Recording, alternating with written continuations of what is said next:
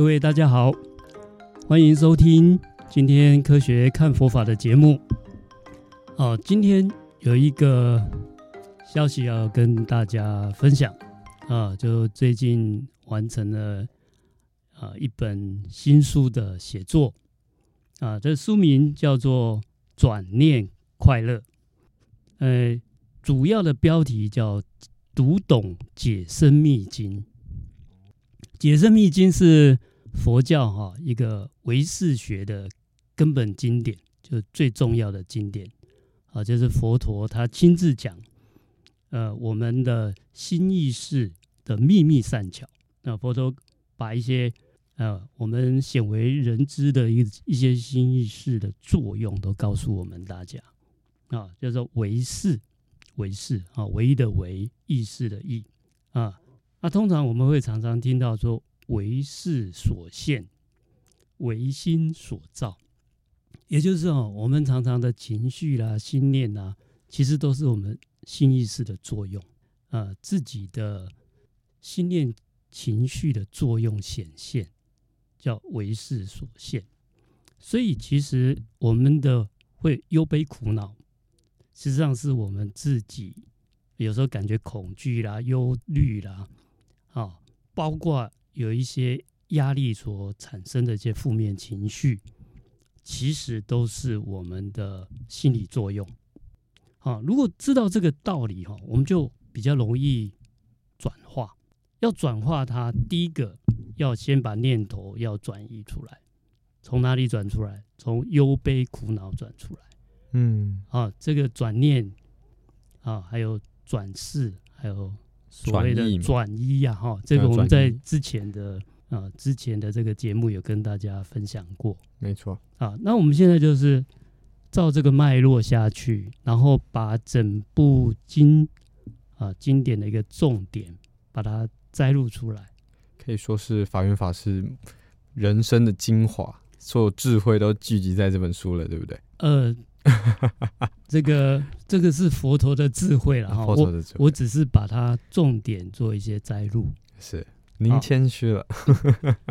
呃呃，真的是一个重点的整理啊。那里面哈，把重点都变成所谓的图表化。嗯啊，那也就是这部经的专有名词。啊，他的佛学的名相比较多啊，所以往往啊唯识的经典都不容易呃去读懂。那我们这一次哈、啊，这个书等于是解生密经的纲要书，其实我们也是尽量让大家读懂了，它是不容易读懂，所以可以理解。如果今天我想要读解呃解生密经的话，先看这本书之后。对我去理解解深密经会有帮助，很有帮助。然后它的重点哈，我建议大家哈，就直接看里面的图表。嗯，那图表你看了，你觉得有兴趣的，你就可以继续看一下那个文字。哦，从图表延伸到文字。对，那如果这个图表也看不太懂，读这个文字也看不太懂，就跳过。那有没有机会我们做一个深度的这个书本的解析的语音版？我们就 podcast 可能做个两集、三集，然后你就搭配书本实用，这样子会不会好一点？呃，可以，这个很好的建议，我们再找时间来做一下这样的解读啦啊。那全书分为四章啊，是啊，第一章是在讲说整个经经文啊，它的一个传译过程，因为它是从印度梵文啊翻译过来的，而且是辗转从印度传到呃我们中国来的。好，所以第一章是讲它的整个经文，呃，它的缘起，包括佛陀啊，他为什么要宣讲这一部经呢？哦，啊，因为我们台湾的听众朋友大概比较熟悉的是《金刚经》，对，那《金刚经》是从空性的角度，啊，它就是彻底啊，一切法没有自信，所以不要执着，啊，啊，不过懂得就懂得，那有时候哈。没有真正掌握住重点，他就把一切法无自信，就变成什么都不要了，哦、就变断灭空。嗯，啊，容易极端了。对，容易极端。那所以佛陀就在在进一步讲这一部经啊，就是说你要小心，也就是说我们讲的真空是不离妙有的，对，妙有不离真空。那那个妙有在哪里？那个妙有跟真空的关键在我们心意识的作用，在唯识啊，所以他这个讲的很算是很精彩，不过就不是那么容易理解。嗯，那如果我们要白话简单的讲，也就是说，所谓的唯识啊，我们刚才讲的忧悲苦恼是唯识的，那我们要快乐自在也是唯识的。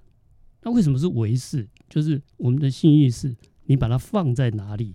你放在轻松自在的，他就会快乐啊；你放在忧愁苦恼的，他就痛苦。你还可以放自己心意是在哪里？对，这个是佛陀告诉我们的秘密。哦，它是可以自己做主的，也就是一个开关，一个选择权是在我们手上。那要怎么？我要怎么控制？我要放在哪里？是，那就是重点要怎么控制。所以这本经里面啊，讲到。第二篇啊，这是讲经文的架构跟主要的内容。那它第二篇是讲的是比较属于理论的，理论就是告诉我们为什么可以找到这个控制权。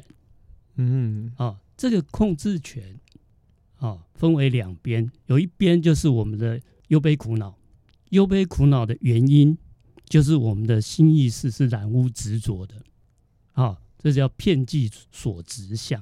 就看到什么就是执着什么，遍计所致，看到什么就执着什么。对，遍计所执，遍普遍的遍，遍嗯，计计较，普遍在计较，嘿，而且是什么都计较，叫遍计所致。执着是执着的执，啊，那个执是执着执着的执，遍计所执相。啊、嗯，只要我们的心意识是放在染污的，对，啊，就不清净的，不清净的，它就是会落到遍计所执。所以大部分人其实他的心境都是放在染污的地方。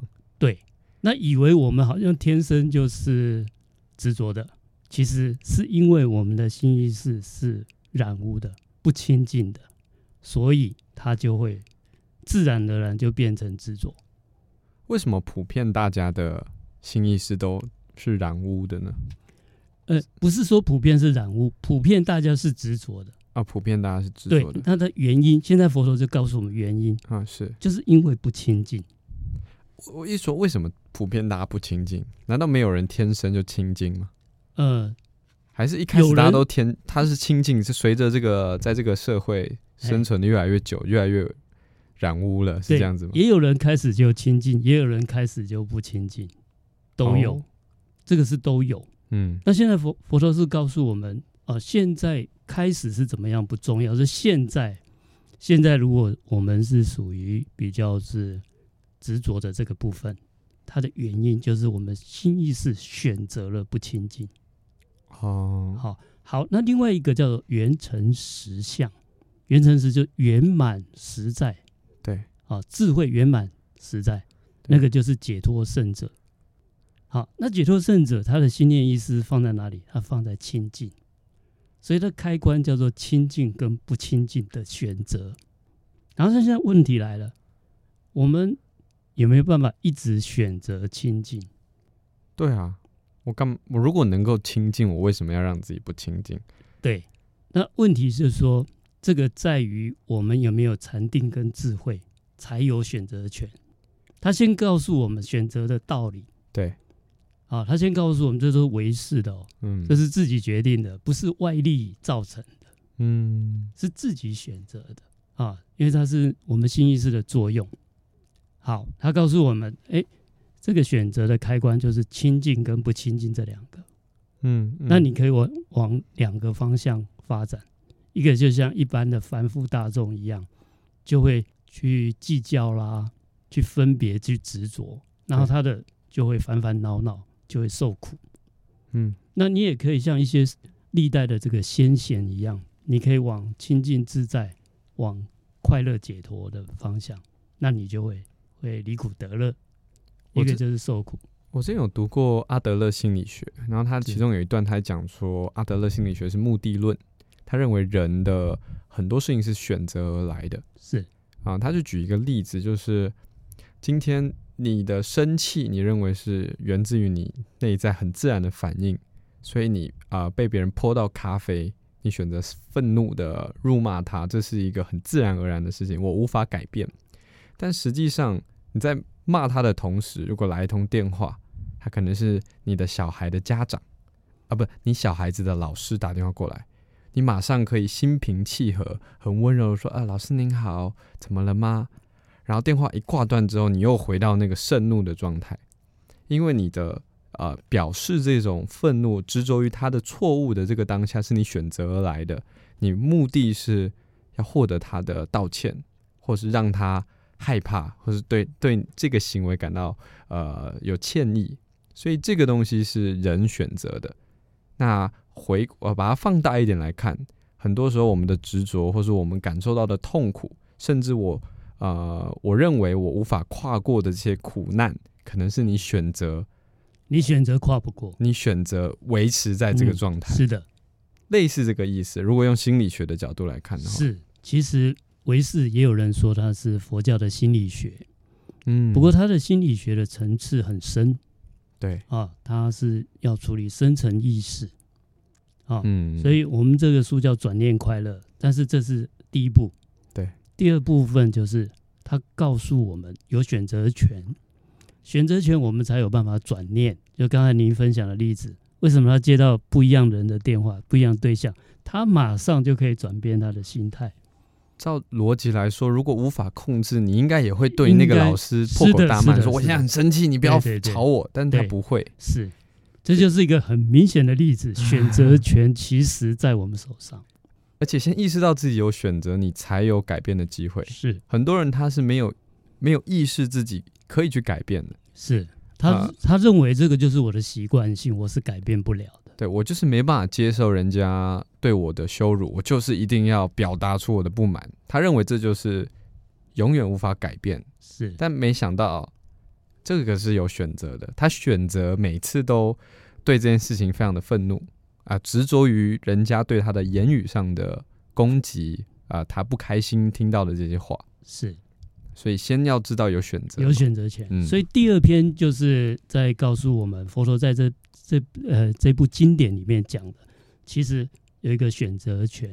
这个选择权有一个专有名词叫依他起性。依啊是依依靠的依，依他啊是外界他力的因缘生灭，依靠外界，依靠外界的这个生灭的情境，对而起而起我们的心念情绪，依他起。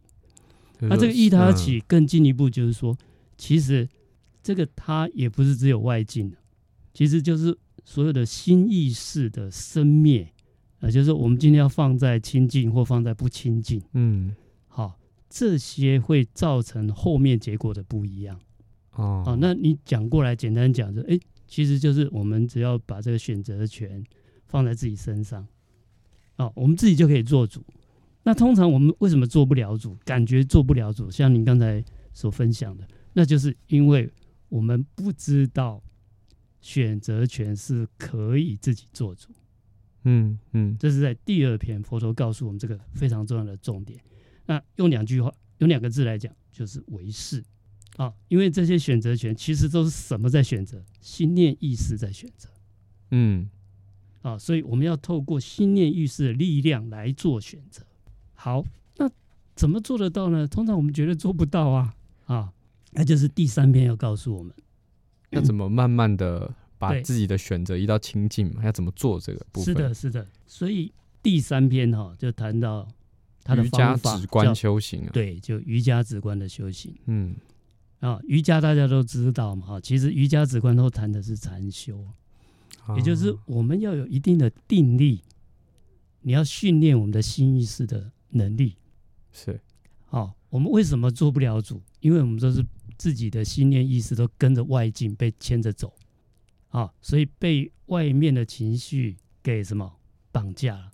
被内内心的情绪被外面的情境影响，被内心绑架，内在的情绪绑架，然后我们还会用这种情绪来去勒索别人，现在叫做情勒。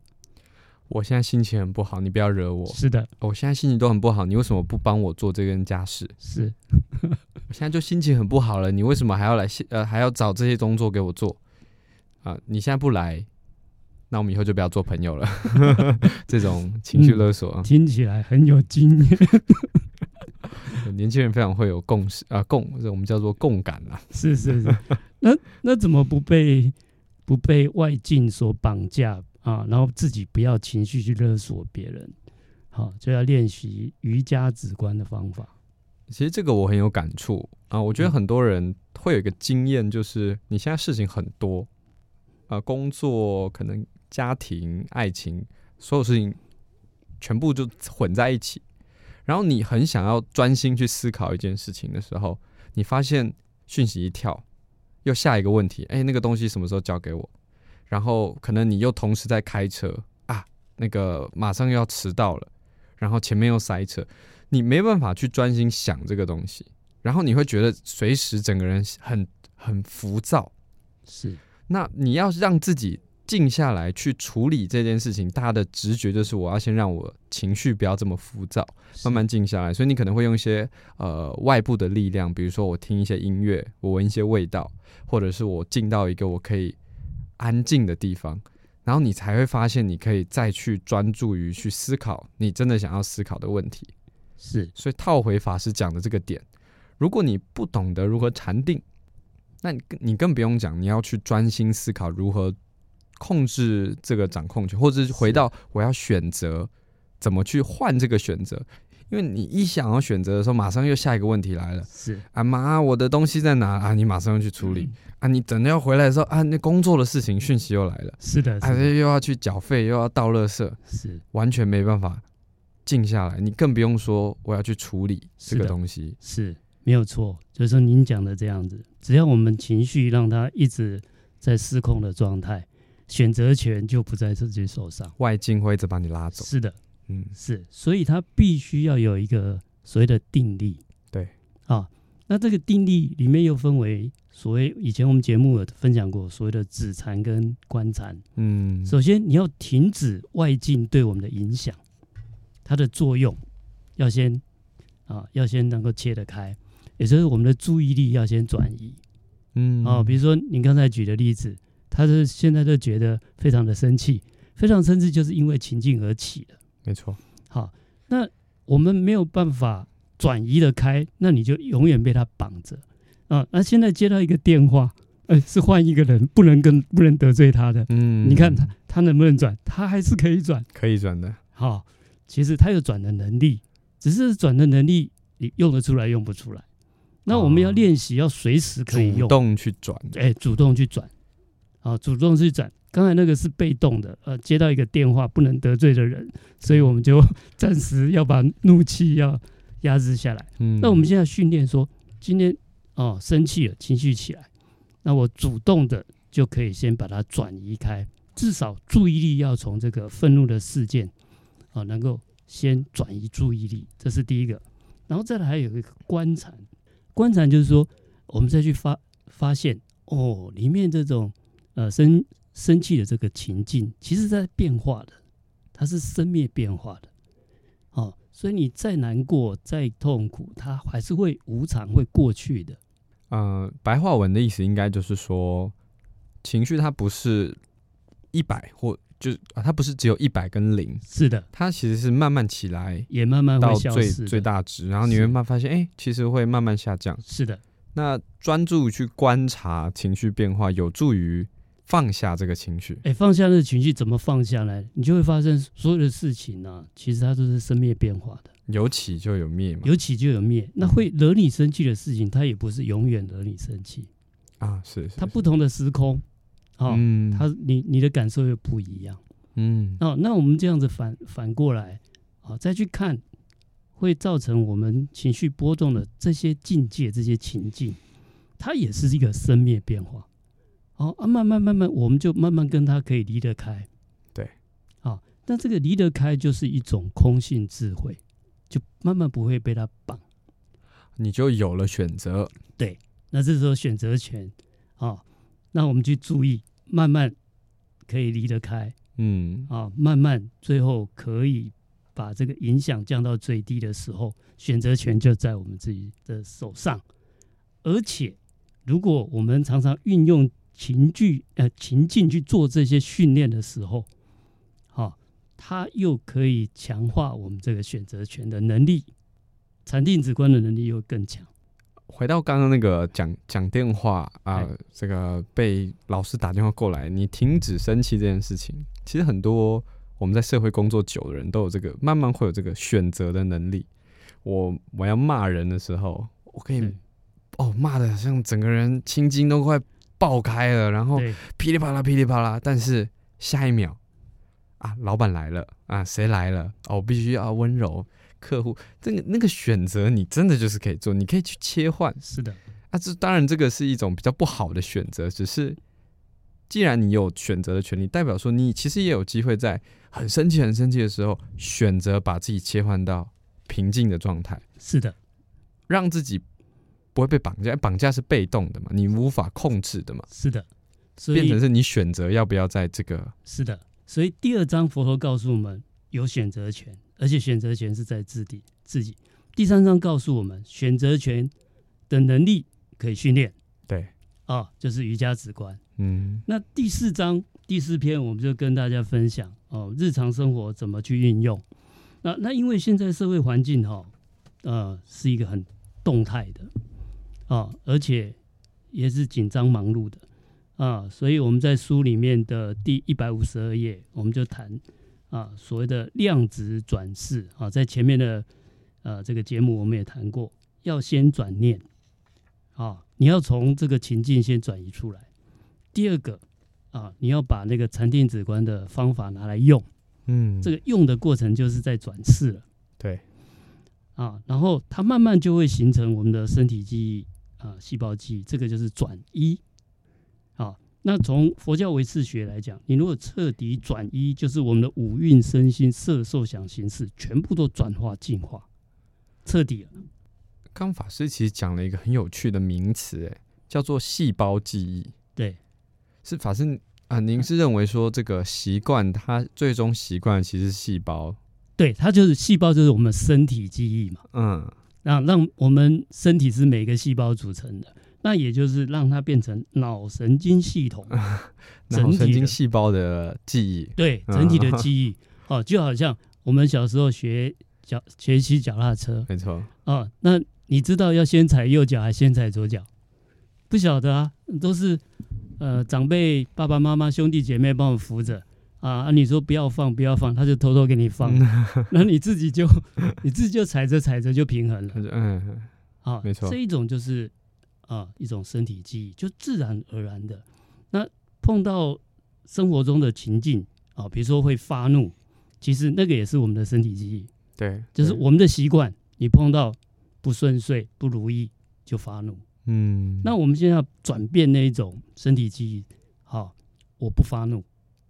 我碰到情况本来是应该要生气的，哎，我就训练成碰到这个我就不会生气。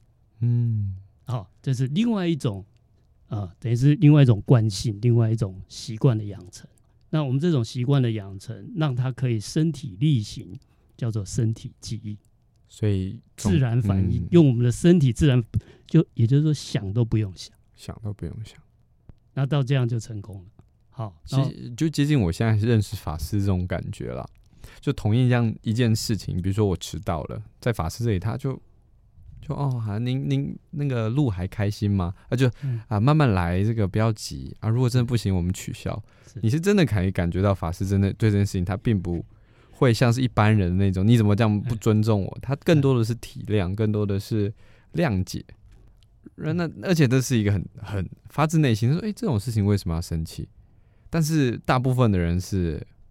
普遍是会有多少情绪波动嘛？会觉得你这个人怎么样怎么样？是大概可以慢慢的感觉到，如果你把这件事情养成一个习惯，最后的变的样子啊，久了你就是不太会出现那种盛怒的情况。我很好奇，法师您上一次非常非常生气是什么时候？你记忆以来非常非常生气。我现在也是慢慢学习在转念、转世跟转依当中。对，非常非常生气，应该是啊、呃，在我以前还在没出家之前，在工作职场，啊、出家之后就几乎没有那种很生气的经验，顶多有一点波动，是吗？哎、欸，就是因为很多事情，我们就一方面年龄也增长了，也看多，我我觉得随着年龄增长，好像越来越不不容易那么动怒。对对，啊，然后还有就是，呃，毕竟哈、哦，我们有在学佛陀的这个教理跟教义，嗯，那我们又要自己要表现出来这种身教言教啊，所以呢，就慢慢慢慢啊，就就比较不会动怒。那最重要的是，我要跟各位分享，是每一个人都做得到，嗯，这个很重要，只是我们可能没有这个观念，包括。哎，佛陀告诉我们，其实选择权要不要动怒，这个选择权是在自己。嗯，好。第二个，你要拿到这个选择权，要有力量。这个力量在瑜伽之观，在于定力，在于智慧。对，好。那如果这样子的话，我想我们的情绪就会越来越能够舒缓，情绪能够舒缓，压力就越来越的能够疏解。好，所以我们就大家就会越来越快乐，嗯，活得自在。理论上是这样，那当然要做到啦哦。里面还有一些需要去练习的啊，我们大家一起共勉。这个大概就是转念快乐的核心的意义啦。就这四个字，就是告诉你，你转化你的念头，就变得比较快乐，或者是转念之后就获得快乐。原本一个很会让你痛苦、不开心甚至不快乐的事情，转念之后就快乐了。是的，是的。好，那只是这本书哈，要跟大家。特别讲到哈，它是读懂解深密经哈。对，那你如果发现读不懂哈，那也很正常。好，好，就是说读的方式，先跟大家啊再重复一下啊、嗯，也就是说，你先看图看表，嗯啊，那你觉得有兴趣，你就看一下解说的文字。对，因为解说文字，坦白讲也是非常的精简，他没有办法讲的那么清楚啊。那所以你假如是看不懂，麻烦你就跳过，有一个概念就好了。哦，不用一定强迫自己要。哎、欸，不要强迫自己啊，到时候又不快乐了。不要执着。对对对，对，有可能你绕一圈回来就看懂了。是的，是的，哈。然后有机会的话，我们再多做一点节目，哦，把它啊、呃，再把它说的清楚一点啊。或者是如果大家有看到这本书有什么问题，也欢迎你留言哈，我们尽量。那。呃，我我最近也有一些直播课程啊，啊，如果大家有兴趣，我再把啊直播课程的这个啊，我们已经有做一些录影，嗯啊，录影的课程可以连接，现在也在做网站，在提供大家。好，好啊，那另外就是说，呃，虽然不一定读得懂啊，但是我们在开玩笑说可以帮助睡眠。好啊，是是很无聊的。我我记得 以前我们在，呃、欸，在学生时代哈，那个很难懂的、嗯、很难懂的课啊、嗯，我们就在睡前看一看，是那就帮助睡眠。我平常都是睡失眠了，我就听法师的 podcast，听一听就好，就睡着。好，但是还有一点哈，哎、欸，这本书不要拿来当枕头。对，有点薄了。对对，因为太薄了，不好。下次我们出厚一点。不过我认真说啦，就是那个如果有持续在收听《科学看佛法》的听众们，呃，法师其实在讲的一些观念是每一集都会重复提到的，像转念变得快乐这件事情是很核心的事情，因为离苦得乐的本质，这是一个很重要的事情嘛。所以，我真的觉得，如果持续有在收听这个东西，这本书真的很值得去买啊、呃！因为其实可以可以从里面看到很多法师一直以来是讲的东西，他用更条理、更图文，就是比较好理解的方式去慢慢读懂这个东西。那我真的很推荐这本书，希望每个人都可以拥有，拿来睡觉或者是拿来拿来阅读之类的。哦，也谢谢谢谢您的提醒。对了，哦，还有就是说，如果这本书看不懂。啊，请您要多去多去在我们这个 Podcast 节目有、嗯、有这个相关的录影录音嘛？多听搞不好就懂了、欸。多听就会懂。其实，哎、欸，我们之前的节目它里面的核心思想就是这个解深密经的教理，所以其实老实说，真的把我们这个 podcast 精华成一本书，应该可以这样理解，就是这个转念快乐，就是我们这八十几集、九十几集 podcast 的一个精华整理，对不对？CP 值很高，哦，你不用听那么久就可以把那个精华都带走了。是的，好，那我们今天呃帮这本书做一点业配，我们在哪里可以买到？法师？呃，这个目前是在法古文化的网站、博克莱书店的网站。啊，连 PC Home 都可以买得到哦，那很方便。购买链接我们会放在这集的 Podcast 的留言处，有兴趣可以直接点过去哦。是的，好啊，那我们今天节目到这边，谢谢大家收听，我们下一次见，拜拜，拜拜。